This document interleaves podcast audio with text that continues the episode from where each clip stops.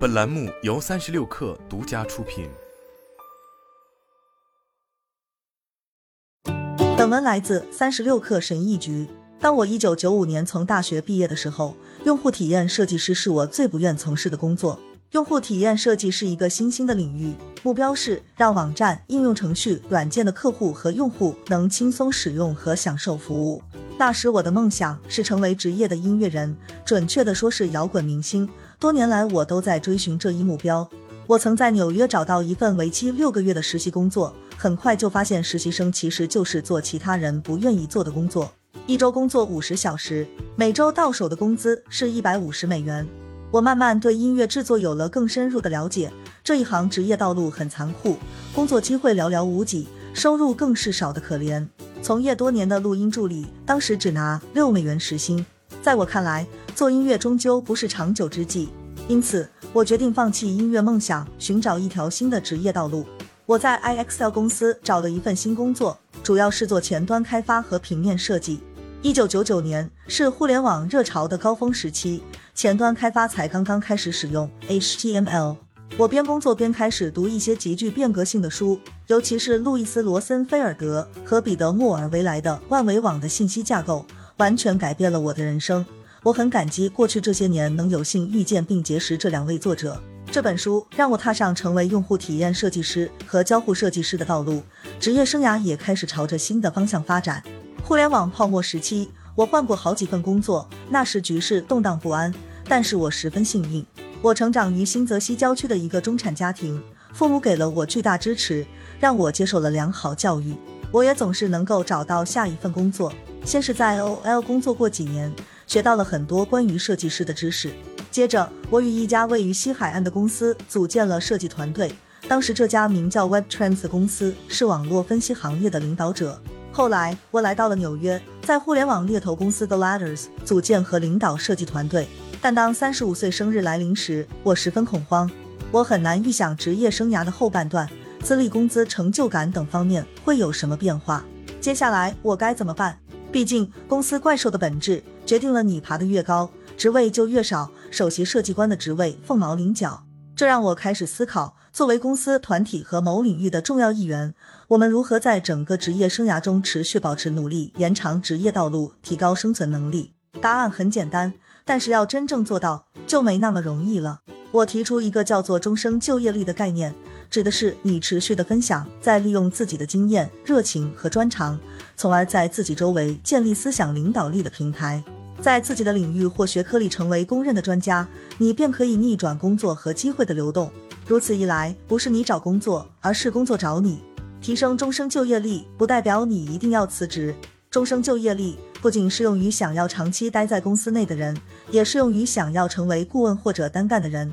在思考职业生涯的下半段和建立思想平台时，你需要牢记五个核心概念：一、创业精神。我从来没想过自己会成为一个创业者，或许你也和我想的一样。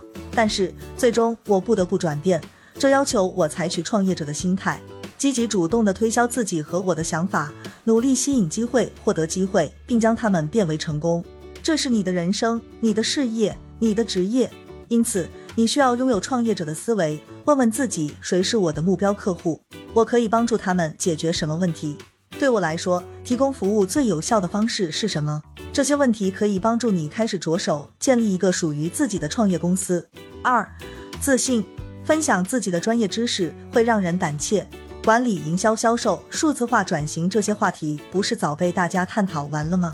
虽然看上去如此，但总有些没被人提及。你自己的故事，你新建的专业平台，核心在于你独特的人生经历，获得现在这个职位前所做过的尝试和克服过的困难，这些都是别人没有的。记得深入挖掘你独有的技能和专业知识。当你站在人生的十字路口时，你需要拿出一些独特的东西，那些别人都没有的东西。接纳它，拥有它，利用它。你的经验和知识都有价值，你对交谈能够贡献有价值的内容。没有第二个人拥有你的经历。你要对自己的所知抱有信心，并且在承担新项目的过程中慢慢积累知识。三，终身学习，一切都在不断变化，保持领先的唯一方式是终身学习。方式有很多，比如阅读博客推文和书籍，收听播客和有声读物。这些人可以照亮你前进的道路，可以与那些能够明确自己通过做出何种努力来获取成功的人交谈，可以在你周围建立一个专业技能和实践的社群，还可以不断的试验和尝试新的事物，有时会成功，有时会失败，但是只要你能够从中有所学习，就不算是真正的失败。保持好奇心，对于你面前的可能性保持开放的心态，不断的试验，从结果中学习，然后再次尝试。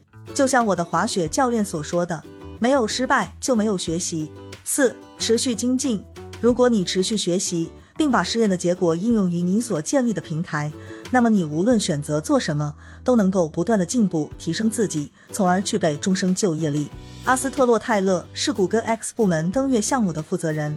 他在 TED 演讲中说道：“积极的怀疑所做的一切，也就是说，你要不断寻找更好的方法来完成手头上的事情。”他说：“积极的怀疑主义不是无限乐观主义的敌人，相反，它是乐观主义的完美搭档。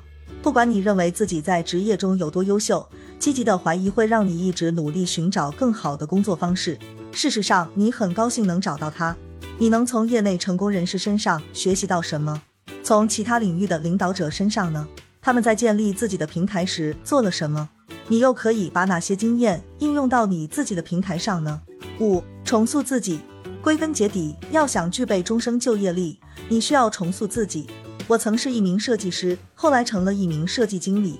我本来即将成为一位超级设计经理，或者说这至少是我曾经的目标。但是因为一直分享自己的专业知识，我迎来了其他机会。家人总是给我最大的帮助和支持，让我成功抓住这些机会。自那以后，我一直在不断重塑自己。没有什么是一成不变的，何况如今的变化速度比以往任何时候都要快。大概十年前，亚马逊每十一点六秒更新一次代码库，也就是说，他们在一分钟内对顾客服务方式做出了五次改变。二零一五年，亚马逊更新的速度更快了，每秒钟都在更新代码库。你可以想象亚马逊今天的更新速度有多快了。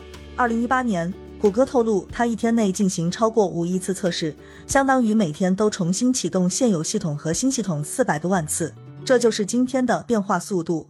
如果你想保持终生就业力，那么你必须准备好与时俱进，重塑自己，并且周期也会越来越短。人们经常出现工作调动，被解雇也时有发生。新冠肺炎给整个行业带来了破坏。每年科技进步带来的自动化也取代了很多人的工作，这并不意味着我们在就业市场上不再有用、不再成功、不可存活。具备终生就业力意味着，当合适的机会出现时，你必须十分明确自己的方向，并且毫不犹豫地采取行动。专业知识的深厚根基，对自己的领域有一个全面最新的了解，加上一个不断壮大的人际网络，这些因素会让下一份工作自己找上门来。好了，本期节目就是这样。下期节目我们不见不散。